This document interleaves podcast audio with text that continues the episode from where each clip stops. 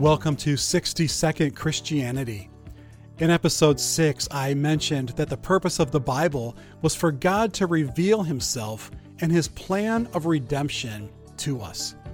Everything that we need to know about having a relationship with God is given to us in the Bible. And so, to take this thought one step further, we would say that without the Bible, we could not know how to have a relationship with God. We would invent our own ideas, and those ideas would probably look nothing like what God has actually said. The only place to find the truth about God is in the Bible. People who seek to lead or teach others about God need to base that teaching on the Bible and not on opinion.